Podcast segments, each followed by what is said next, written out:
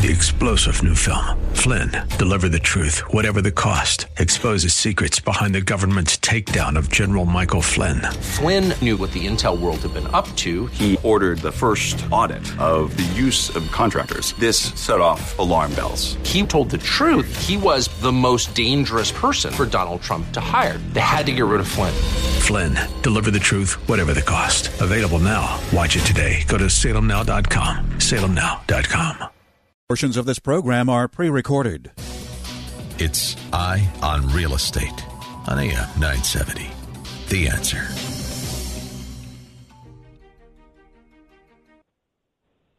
Oh. Oh, so we're back with the second half of Eye on Real Estate. Of course, I am with Stephen Ebert, who is a partner and partner at the Casson Casson, and he is a real estate guru expert legally. And there's some topics that I think are really important and we should talk about. And one of the big controversies that are going on right now is the gas stove fight, okay, uh, about trying to ban gas.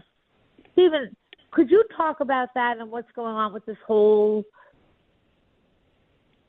yeah, absolutely. This whole controversy thing about gas and getting rid of the banning gas stoves or whatever they're trying to do. I'm not exactly sure. Sure, mm-hmm. absolutely. Well, this controversy, if I may say, has been cooking for years. And it started actually with New York State and Con Ed and expanding the gas network. Right? So if we take a step back for a second, is when you get gas, you have to have some pipeline network to pass the gas along to get to the homes and the buildings, et cetera. And so a few years ago, there was a, uh, a this was in the news because there were some new homes and other developments being built, and Con Ed said, "Sorry, we can't add you to the gas network." Because what happened is New York started putting the squeeze on Con Ed in limiting how much they could expand the network to provide natural gas, right? So we got to turn back that clock a few years. This already was on the radar. Why would they do that? Why would like what benefit? What what was the benefit well, to New York to do that? You know? Well, let let me. I'm going to answer two ways. One, the direct question: What's the benefit? I I I I, I disagree with what they're trying to do. So I want everyone to know that sort of the opinion side and the fact side. On the opinion side, I don't think it's a smart move. Um, New Yorkers actually, um, you know, probably about 40% of the country in residences use natural gas. Natural gas is cleaner than coal, cleaner than oil, um, cleaner than a lot of things. Is it cleaner than electric? Well, it depends, right? Electricity itself is cleaner than natural gas, and that's where they want to push everyone towards.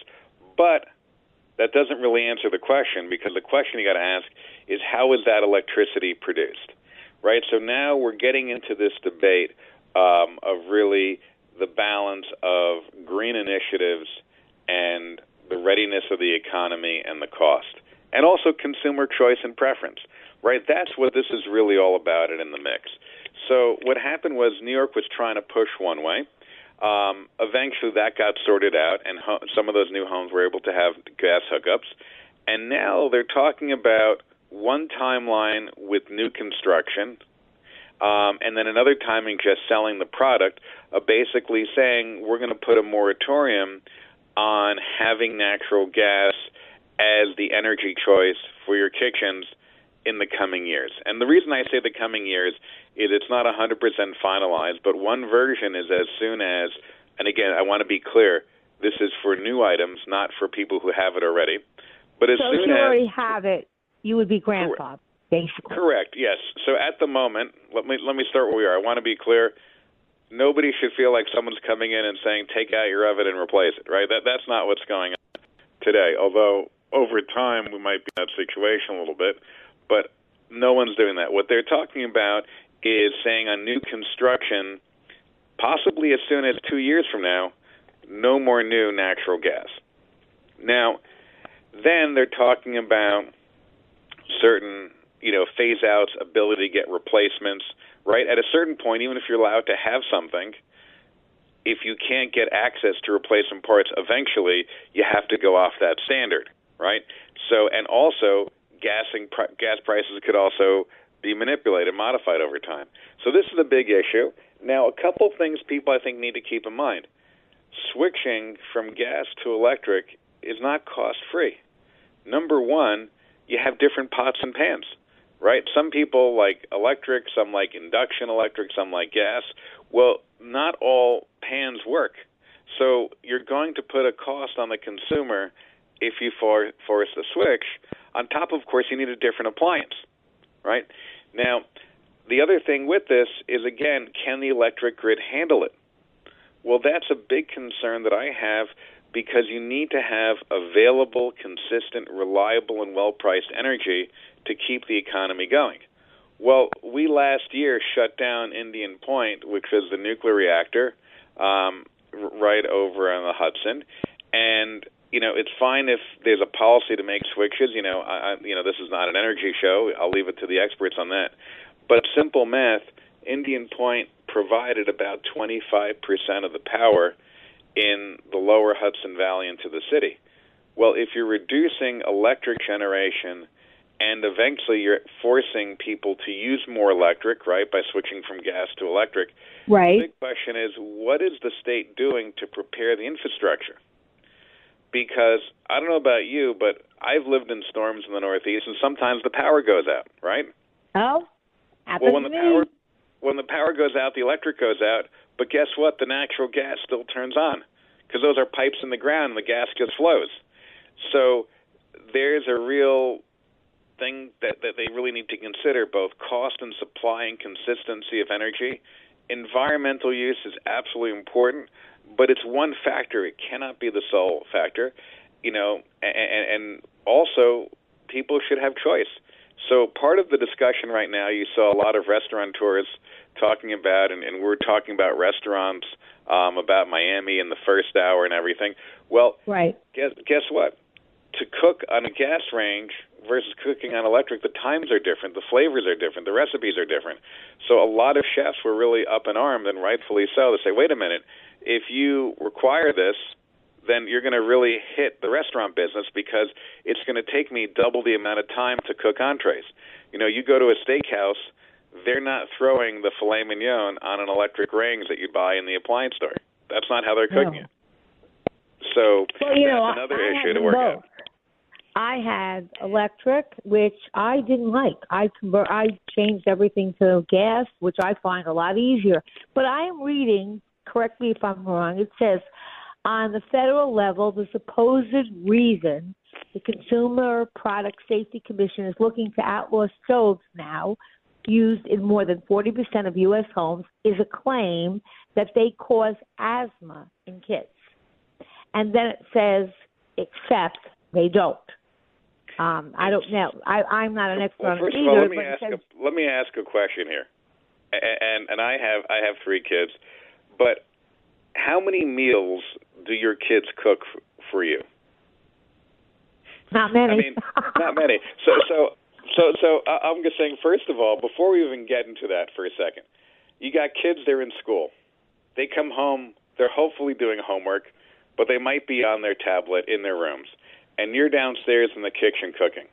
Really? You think? Just think about this for a second. You think that little gas burner which, by the way, they're using burners in science class. That's okay, right? They're taking chemistry and they have a Bunsen burner. That's okay, right? They, they, you think you're cooking them a meal and they're 1,500 feet away in their room doing their work. You think that's causing asthma? I, I, Well, I don't think so. The the I science don't think behind so. that, They're, they're, and I'm they're- sorry, I mean that rhetorically. They're trying Yeah. to say that. Um, that, but then I, I read that that the science is clear. There is no evidence of an association between the use of gas as a cooking fuel and either asthma symptoms or asthma diagnoses uh, in a multi-study tracking more than a half a million kids around the world.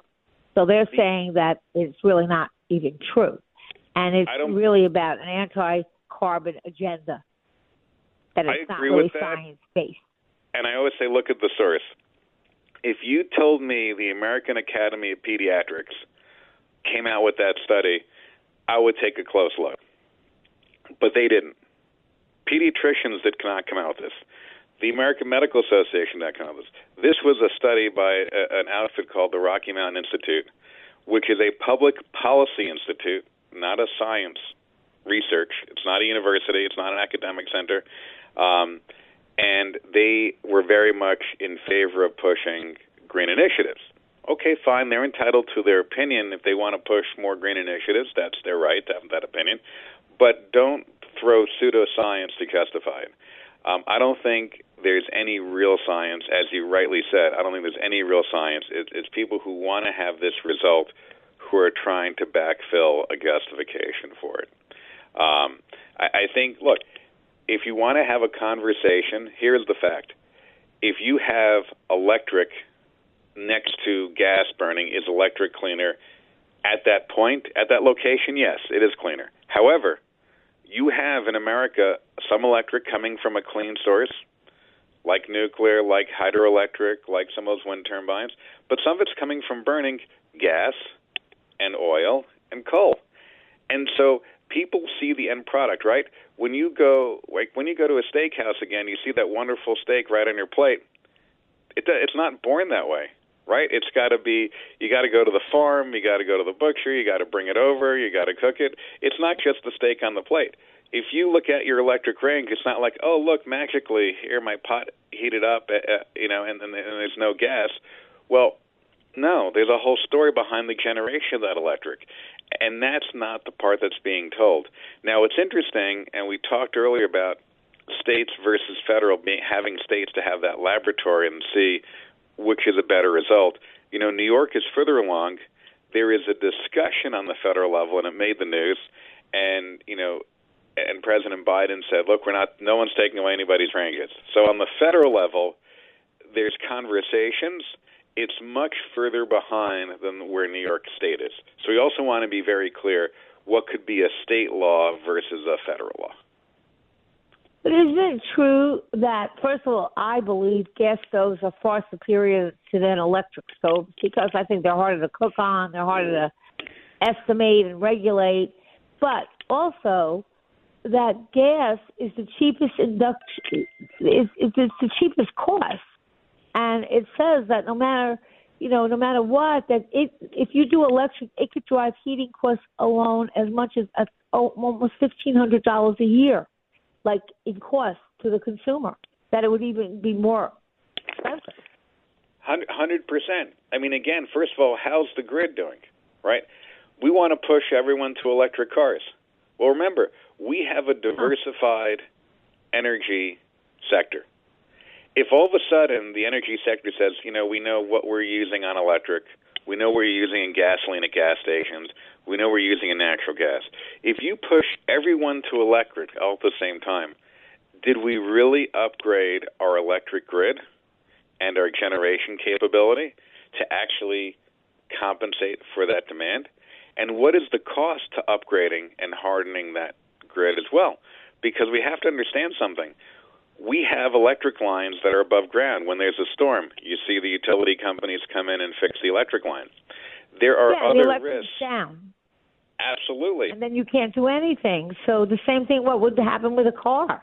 I mean, if you had an electrical storm and you know when the po- when the poles are down and you have no electricity, you can't do anything. What would happen with your car? With this, you know, despite the fact that they would, they don't have enough electric you know places to fill your car up with the well you wouldn't fill your car up with electricity but they don't even have the the charging the wherewithal to provide it. Yeah and then Dottie but here's what they're saying to counter that point. They're saying well we'll let people have generators. Okay fine. To put in a generator yes. even a small one that rolls out you're going to pay a couple of thousand dollars to wire it into your grid right? Because you got to wire it safely to your circuit breaker or if you want to have a whole house generator that turns on, you're, you're probably talking ten thousand dollars. And then what does it burn? It burns gasoline, use oil. That's the backup. Now, granted, you could say the backup is not as on, on as often, but how many people can afford to spend, you know, anywhere from a couple of thousand to ten thousand to have that backup? And what about people who have medical device needs? Right? Um, how, how are we protecting them? I mean, you know, oh, that I never of the even conversation. thought about that. yeah, it's really being, you know, it's it's it's being ignored. Um, and I think we need to be careful. Yes, let's get better technology. Sure, let's be cleaner, but we we need to really think about the full package of cost. What about if there's a winter storm, we don't power for a couple of days? Where's the heat? Right? I mean, I remember when we had Sandy, we were out of power for a week. The house temperature over time starts getting very, very cold, and it becomes unlivable. Um, it's real questions that need to be, you know, to be discussed before we, we take that big leap. So, do you think they're getting a little ahead of their, you know, like a little ahead of things? Like they should have a plan first, or they should have something. I mean, you know, these are great thoughts, and you know what I worry about, Stephen, is that some people, or most people, you know, you listen to a little bit of something and you don't really hear all of it, or you don't pay attention to all of it, and or they don't tell you all of it. They they will tell you what they're trying to sell, but they're not telling you the other part of it, the downside. And so I think we want all of our listeners to know both sides of it because it's not a simple thing. I can tell you that I was like you in the storm, the, the last storm that we had. I was out for two weeks, okay, and then I tried to get, you know, they had these places you could go to. I actually opened up some of our real estate offices that had electricity so that that didn't go out so that people could charge their phones. But I was out for over two weeks and it was cold. Okay, and, and way, you know, I'm going to throw one more thing get out into there. a hotel or anything. They were all booked. They're all booked, and I'll throw something else out there, Dottie. If I was at an insurance company and gas was gone, I would increase insurance premiums in the Northeast. Here's why. What happens when you have the power outage in the winter and you can't turn the heat on? That house get cold, right? The house gets cold. Um, pipes are going to freeze. Water damage. You're going to have frozen pipes, and you're going to have people with with all sorts of pipe leaks and water damage in their home if you can't heat the house. That's so true. But I'm reading that um, that there are bans on new gas hookups in place in New York already, and some other places in the country. Um, so you know, I, I'm, I'm just wondering who who comes up with all this stuff without doing their real homework. Well, you got to remember we're in the process, right? So think about this, Dottie. You have the production, and then you have basically you have the network where the gas is. And then what happened is you sort of have that quote unquote last mile or so, right? So you could build, you could have the network, and they could say, for the, that new house that you're building on that new lot over there, that vacant lot, we're not letting that house hook up into the network, right? So that's been the issue. When we started this segment, that's where I started. Con Ed and the state was having the fight, and, and the consumers were in this fight a few years ago when some new construction was being built, and Con Ed said, "We're not going to let you hook up to the existing grid." So back then, it wasn't, "Oh, you can't ready your house for natural gas. You can't buy an, an appliance." That wasn't the issue. Where they got you, where the problem was, the last that last quote unquote mile connection between the house and the grid itself um, which at that point got resolved. So, so Dottie, we need to be very careful here. Also, there's a lot of different ways in which the problem can arise. We can say, government can say we're not going to let new homes hook up. Government's going to say we're not going to let appliances be sold. We're going to change the regulation of the gas companies and the utilities. Right? There's a lot of different ways in which they can approach and regulate this.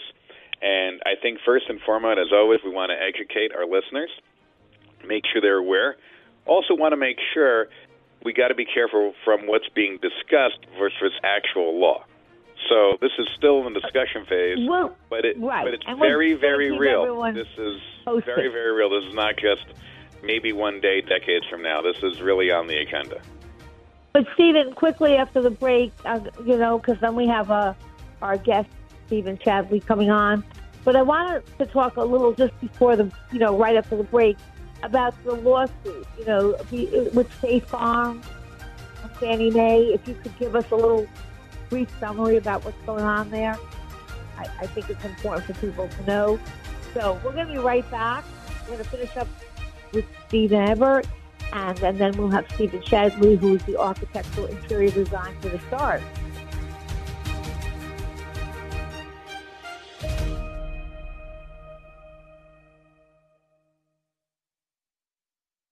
Portions of Eye on Real Estate, sponsored by Hempleaf. We won't put anything on your body that you wouldn't put in your body.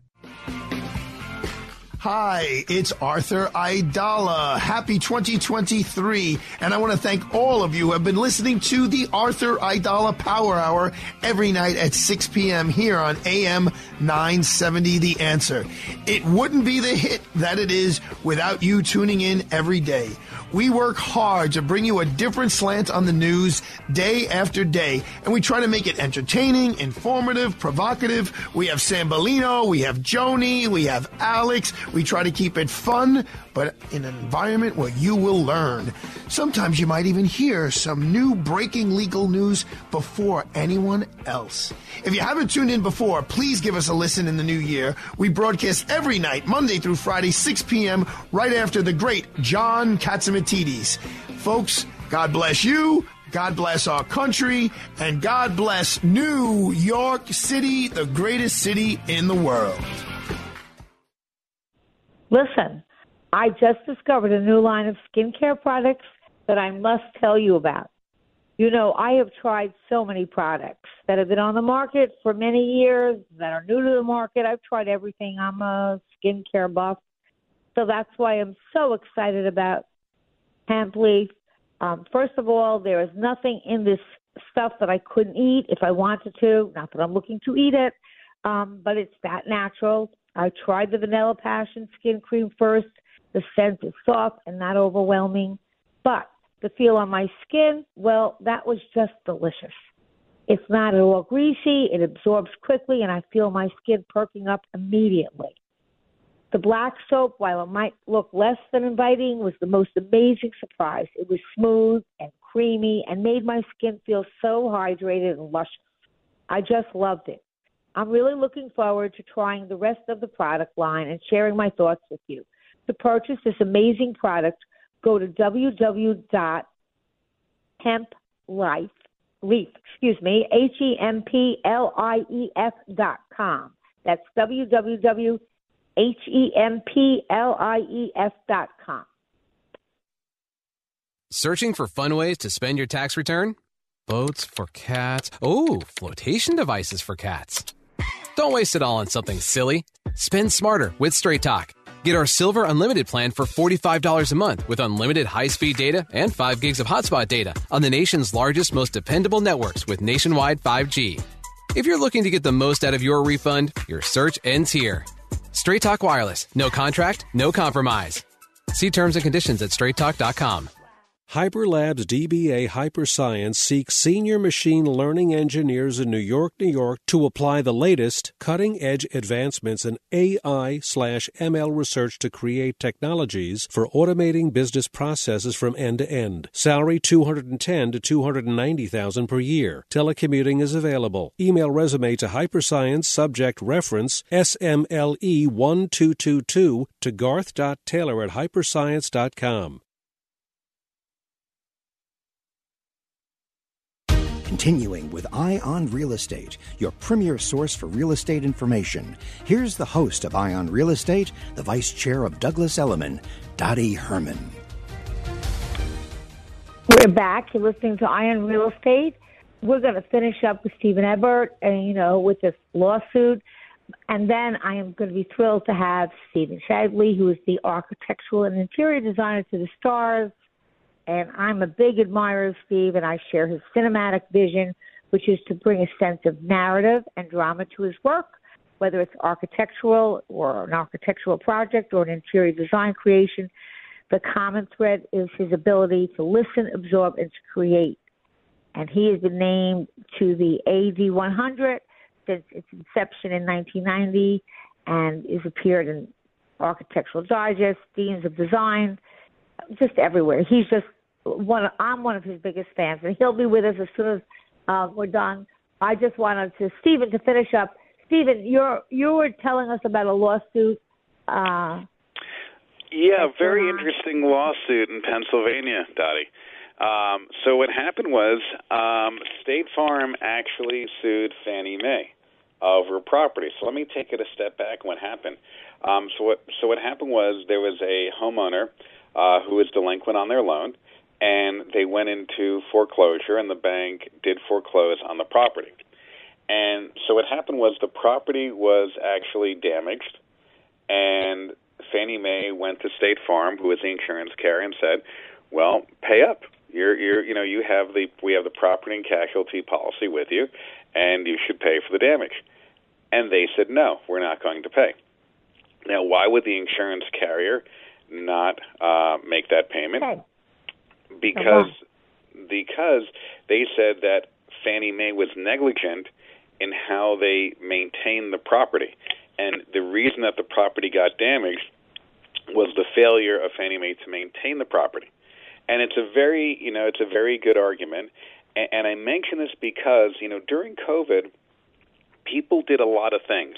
They walked away from properties. They're not there as often. They didn't travel as much. And I think it's a great lesson for the consumer to say, well, wait a minute. If I'm getting a policy that says it's my primary residence, but I, t- you know, for my co-op or condo, but I moved out to the Hamptons or to Florida for two years, and you're not there on a regular basis, and something happened, you might have an issue of your policy paying in the event of damage because if your primary residence, you're using the home, and using the home is important. The water's running. You see if there's a leak. You can tell if there's an improper, you know, smell or something breaks or maybe a risk for a fire or something like that. You're there, uh, and, and actually using the home helps maintain the home, right? And so you want to be very careful that you have the right insurance product, that you properly identify the property as your primary residence, your second home or vacation home or an investment property, and you have the right kind of insurance coverage accordingly because the premiums might be different, how that interacts with your other policies, right? You know, you might have a what we call Yeah. a personal article property uh, policy, or your how it interacts with your umbrella. So be very careful and understand that not all policies are the same. Make sure to just not get a cool app, buy your insurance on the app, and not really read the fine print and understand what those deductibles are, the type of property, because you could have some risk that you thought you were covered on. Well, Stephen, thank you so much. That's so informative, and I'd love to continue talking about that maybe next week or the week after. And enjoy your weekend. It was great to have you on the show. As always, you really are so informative, and I thank you for taking such time to keep us all informed. Have a great My weekend. pleasure. My pleasure. Have a great holiday weekend. Take care, everyone. Thanks. Okay. And Stephen Shadley, the architectural and interior design to the stars. Uh, and I am a big fan and admirer of Steve, and I think that his work is unbelievable, and his vision, which is to bring a sense of narrative and drama to his work, whether it's an architectural project or an interior design creation. And um, he's on the show, and I love to. I'm so glad you're. Thank you for being here. I'm so glad to have you on. I'm a big fan of yours. well, thank you so much, Dottie, for having me. It's uh, it's an honor to be uh, on your show. Yeah, well, listen, I'd love to hear from you. What are you seeing in designs? What are you seeing? What are you What are you seeing in architecture? What are you seeing in the future of of what's going on and and how how uh, architecture's changing and what trends do you see? Well, I, you know, it's interesting because I've been doing this a long time, and I, I feel like when I started doing this work, and, and before I started doing this work, there were very sort of set sort of design trends that were that were you know kind of everyone subscribed to, and and, and fashion in those days was very much the same, and and it just seems like today there's an opportunity to be you know very fluid with everything that you do um it in terms of how you live what uh what sort of style you like to live by or how you dress so i i feel like the great thing today is that there are no rules anymore or no uh kind of prescriptions for how you how you go about this That's really good. I think that's great. I think that's great that people can live and be in whatever they're comfortable in. Now, Stephen, you you you wrote uh, designing Hollywood homes. You wrote you you wrote a book, and that's available from Rizzoli, New York. And Mhm. uh, you're on, on shows. Uh, now you live. Did you live in the Catskills, or did you live in the Catskills? I, I do. I um, you know, I have an office in New York, and and I'm there through the week, and then you know, for longer and longer weekends as the years go by, I've I've come up to the Catskills. It's uh, about 120 miles north of New York, near the town of Hudson, along the Hudson River, uh, and the t- in the town of Catskill. And I've been up here since the late 80s, uh, you know, with a, a second home. Um, I I lived in one home uh, up until I think around 2012, and I knew of this property uh, nearby where a, a home had been built in 1913 by these English sisters, and it was on the side of a mountain overlooking the Catskills. Uh, the house had burned in the 1970s, and I I used to come up to the property and and uh, I knew the owners, and I just said to the person who owned it at the time, if you ever, for any reason, because it was a ruin, there was nothing here except the most extraordinary view and this stone foundation. I said, if you ever think, you know, you you might be interested in selling, would you call me first? And uh, she did, and I bought it, and um, so I, you know, they used to call it the castle. it's this sort of wow. Tudor English Tudoresque kind of uh, structure. They featured it um, a little over a year ago in Architectural Digest on their online uh, features. But uh, what a place to spend the pandemic! Oh my gosh, you know, because I, I, you know, I built it. It's the first thing that I built for myself. You know, I've I've renovated homes lived lots of places in my life, but this was the first one that was, you know, like living in your own creation. So, if you had to be on lockdown during the pandemic, that there's no better place to be than in something that you designed and that you made. Oh yeah, no, I, I, yeah, I mean it's it's it's large. Actually, you know, in the winter, you you sometimes spend an entire day indoors if you don't get in your car and go somewhere. And it's just this amazing. I have an office, you know, it, it, has a tower, it has a, it's on four levels. Um, you know, it's not, it's not huge, but it's really, really sort of interesting and has lots of little places to kind of light and enjoy the views, which are spectacular. Looking out the windows, it's just the entire range of the Catskill Mountains. So on my Instagram, I'm always posting, um, the sky. I mean, it's just I see these mountains and clouds coming over and sunrises and sunsets, and it's extraordinary. Now you have a host of high-profile clients like Jennifer Aniston, uh, the late mm-hmm. Robert Altman, Woody Allen. I mean Matthew Modine, and I and I hear that you're currently designing a Los Angeles home for the writer, director, producer Ryan Murphy. Yeah. Like, how does this all? I mean, obviously you're that talented, but how did you start getting? How did this all happen for you? You know, you're from California. How did how did you really get into this, and how did you you became like the architect of the stars? Quite accidentally, by the way. I never I never intended to do interiors work. Uh, but I, I, you know, I, I was born in the Midwest, but essentially grew up in Southern California and I uh, I went to work as this. I, I'd studied art all my life. I went to work as a scenic artist, painting backdrops in uh, in in the studios. I, I worked at 20th Century Fox and all over, and ultimately I was on the road with a Disney show for a number of years uh, as a scenic artist, and it uh, you know it just sort of grew from there. I I had friends who were actors early on. Yes. Can you hold that thought? We have a quick break, and I'd love you to finish this story. It's really interesting, and we want to hear about how you got absolutely architect of the sun. We'll be right back with Stephen Templey. Okay, in one moment after a quick commercial break.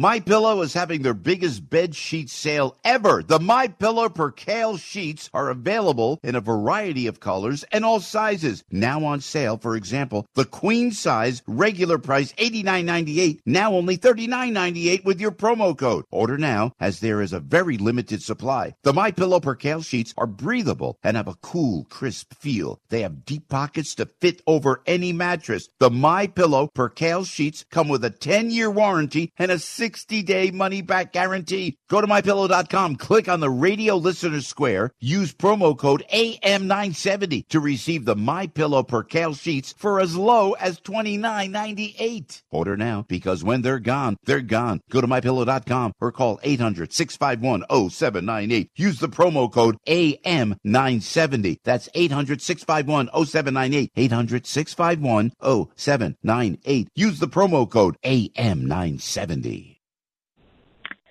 Listen, I just discovered a new line of skincare products that I have to tell you about. I have tried so many products in my life that have been on the market, that are new to the market. You name it, I've tried it. So that's why I am totally so excited about hemp leaf.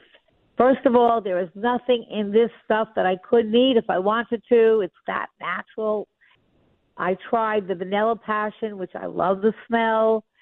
Um, I tried that skin cream first, and the scent was wonderful. It was soft, but not overbearing. You don't want anything overbearing, but it had a beautiful, soft, nice smell to it. The feel on my skin was absolutely delicious. It's not at all greasy. It, it absorbs into your skin very easily right away, and it just feels luscious. Uh, my skin perked up and looked plump and fresh immediately.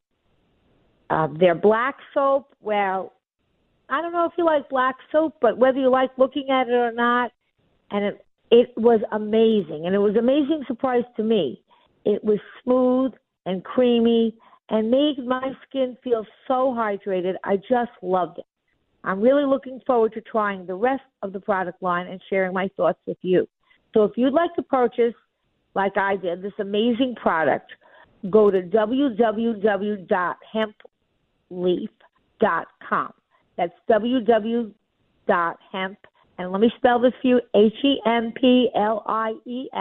dot com. I think you're going to love it as much as I do. Let me know. Okay.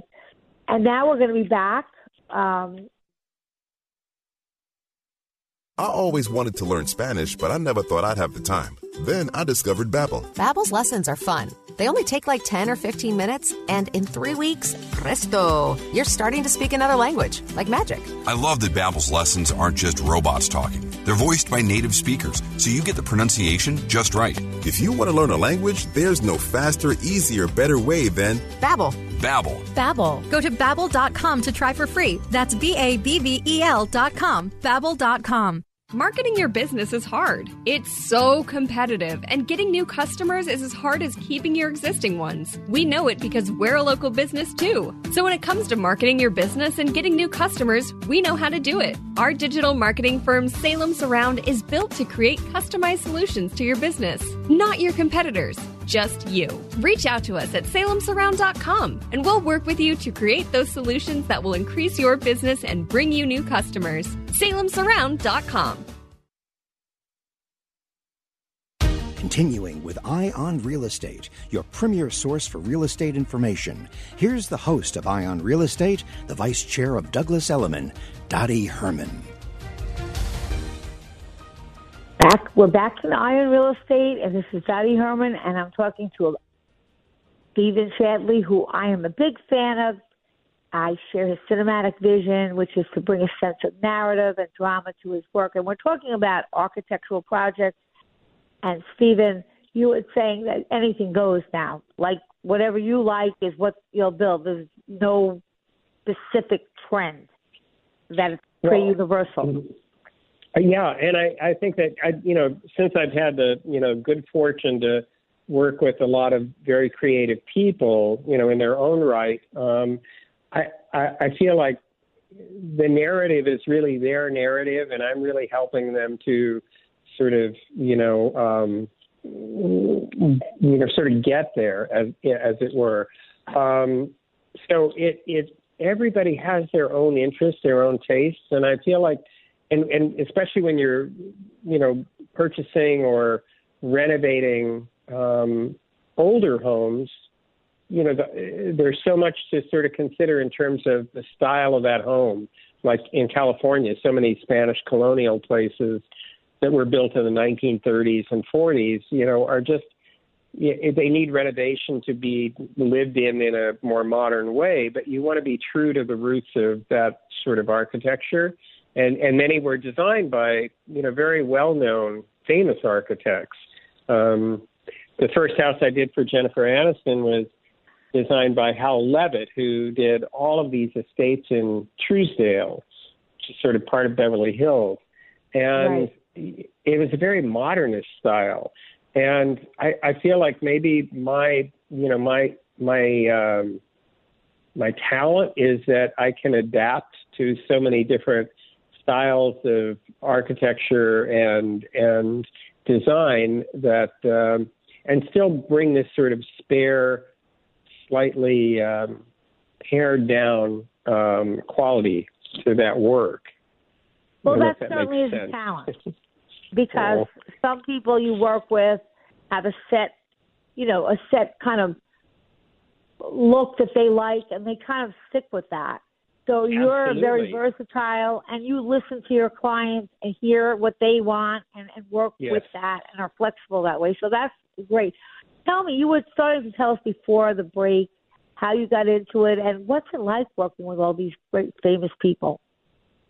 Well, yeah, you know, I was going way back when I when I worked in the uh, Hollywood studios as a scenic artist, but I I'd gone to high school with a a guy who became an actor right out of school and and did some films in the in the those days and um and he had a neighbor he lived at Malibu uh, in a little place on the beach in Malibu and his neighbor was this actor Michael Murphy who was just getting started. And I remember going down to visit them and one day Bob Altman came down because Mike Murphy was working on a film with him, and I remember getting stoned on the beach with with my friend Tom and Mike and Bob Altman, and then I was, but I was also working at 20th Century Fox, and I I ended up um, going. That's where they filmed the, the you know the film Mash, uh, the the parts that were filmed in studio so I remember looking up Mike on that uh, on that lot when I was working, and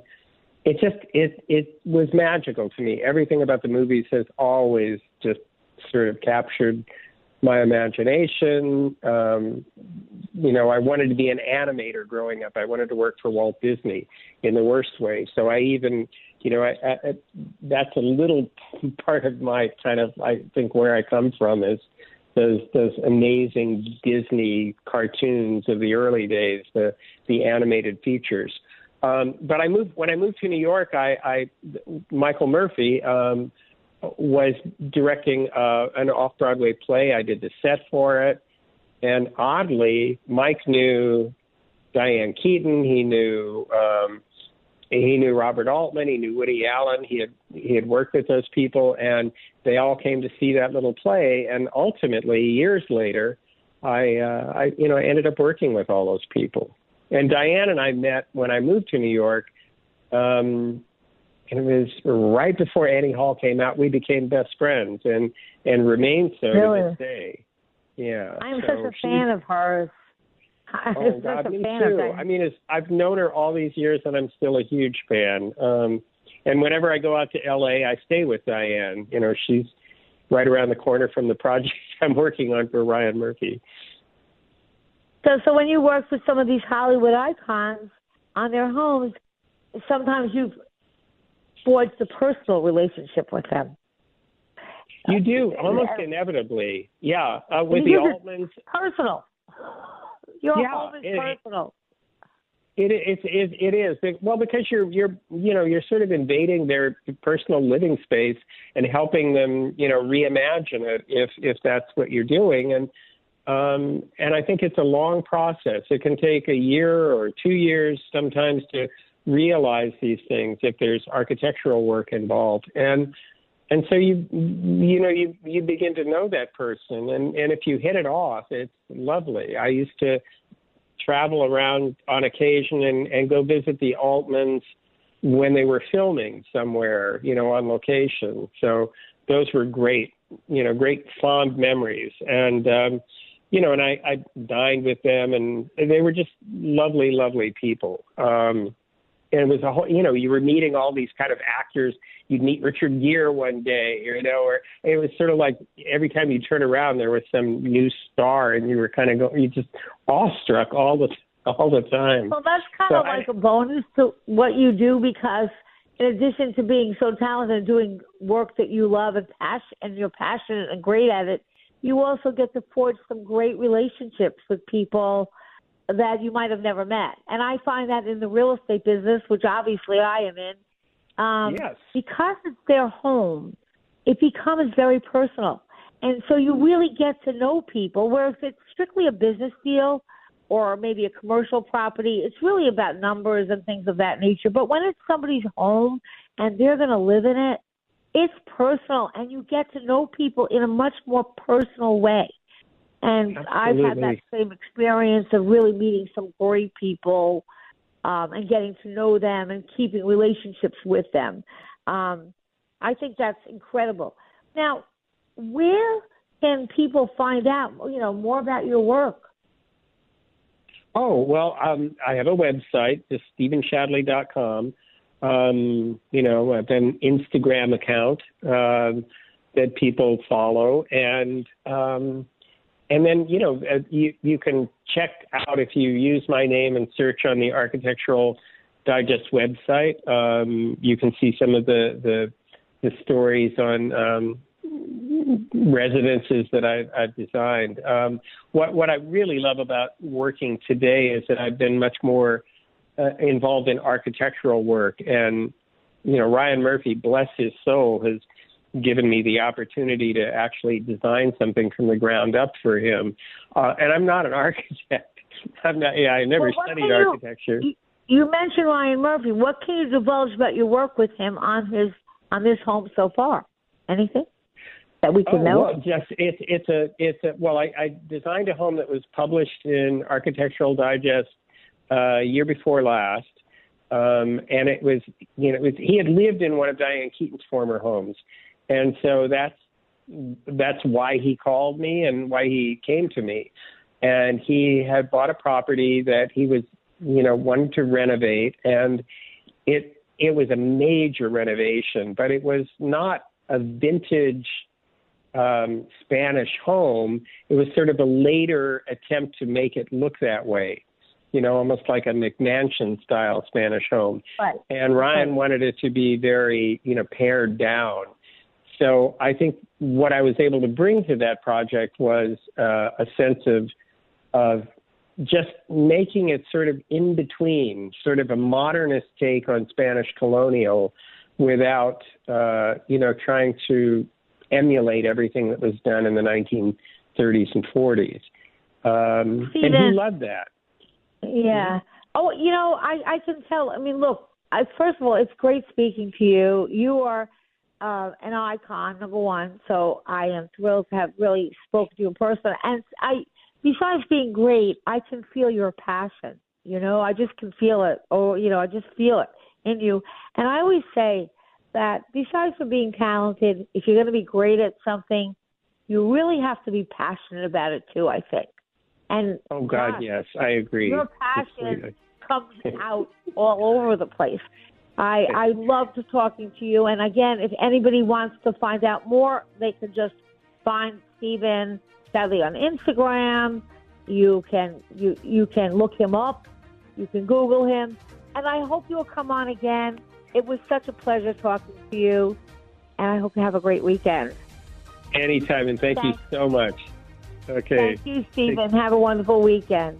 And thanks, everybody, for listening to another session of Eye on Real Estate. We'll be back next week. I love you guys.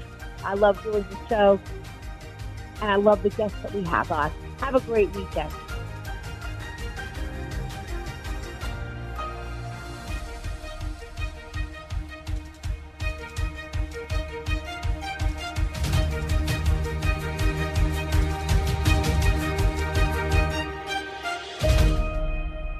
The preceding hour of programming paid for by DTHY Realty Incorporated. Portions of Eye on Real Estate sponsored by Hempleaf. We won't put anything on your body that you wouldn't put in your body.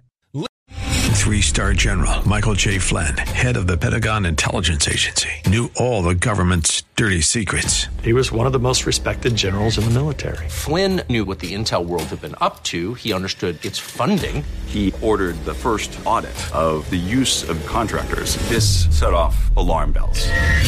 The explosive new documentary, Flynn, Deliver the Truth, Whatever the Cost, uncovers the facts behind this scandal. Flynn told the truth. He was the most dangerous person for Donald Trump to hire. I find out the worst enemy that I'm going to face in my life is right here in America. They took my assessment and they wanted me to change it. And I was like, I'm not changing it. They had to get rid of Flynn. With in depth interviews, archival footage, and never before seen personal records of the man behind the headlines. I just felt like I was drowning. Flynn, deliver the truth, whatever the cost. Available now. Watch it today. Go to salemnow.com. Salemnow.com.